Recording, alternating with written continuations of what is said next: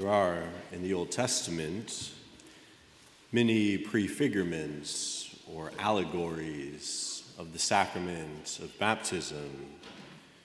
And one of them is the flood of Noah, as Peter points out in the second reading. He says, In which a few persons in Noah's ark, eight in all, were saved through water. This prefigured baptism which saves you now. So, in the time of Noah, as Genesis says, the world was full of sin and wickedness, and it was through the waters of the flood that God cleansed the world of sin. And so now, in the fullness of time, it is through the waters of baptism which God cleanses, cleanses each one of us of our sins. You also have the fact that it rained in the time of Noah's flood for 40 days. And this number 40 you see throughout sacred scripture is a number which represents purification. And so it foretold the 40 years which Israel would spend in the desert, being purified of their idolatry before they could enter into the kingdom of heaven. It also foretold the 40 days which Christ would spend in the desert doing battle with Satan. And he does this after his baptism to teach us that it is in baptism that we receive the supernatural tools which we need to do battle with Satan. And all of this, of course, is fulfilled in the time of Lent, a 40 day period in which not only do we try and do battle with Satan to conquer his temptation, but also to purify ourselves.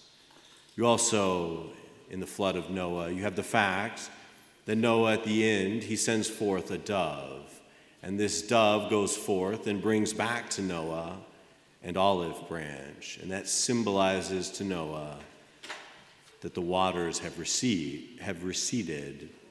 This also foretold, foretells the coming down of the Holy Spirit, represented by the dove, at the baptism of Jesus, and the fact that each one of you, when you are baptized, receive the Holy Spirit.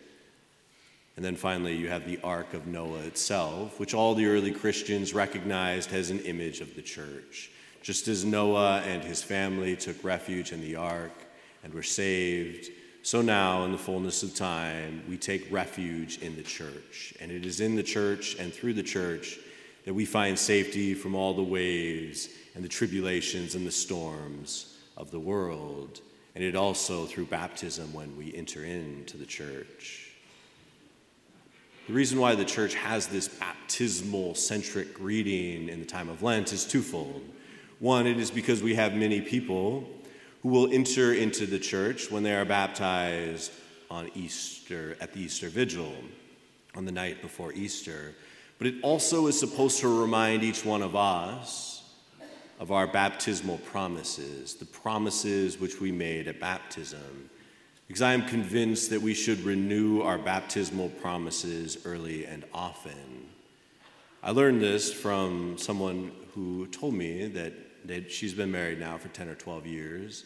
And early on in her marriage, her and her husband had a couple kids, and her husband was out getting a master's degree, an advanced degree. And as you know, if you have kids and somebody is in continuing education, you often have no money. And she told me that the marriage was very, very difficult in those early years. And she got through it because every morning she would wake up and she would recite again her marriage vows. And it reminded her of her responsibility, it reminded her that she never expected it to be easy.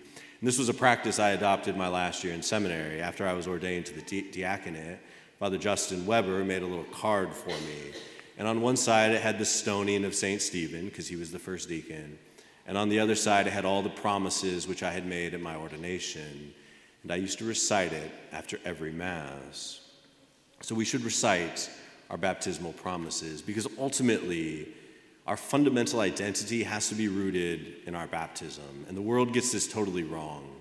The, the world tries to root your identity in your gender, in your favorite sports team, in your race, in your nationality, in your political party, in your sexual orientation, all of that. And none of that matters, as Paul says. In Christ, there is neither Jew nor Greek, slave nor free, male nor female. Ultimately, what is important and what our fundamental identity must be is in our baptism. And so we must view the world in light of our baptism, and we must live our life in light of our baptism.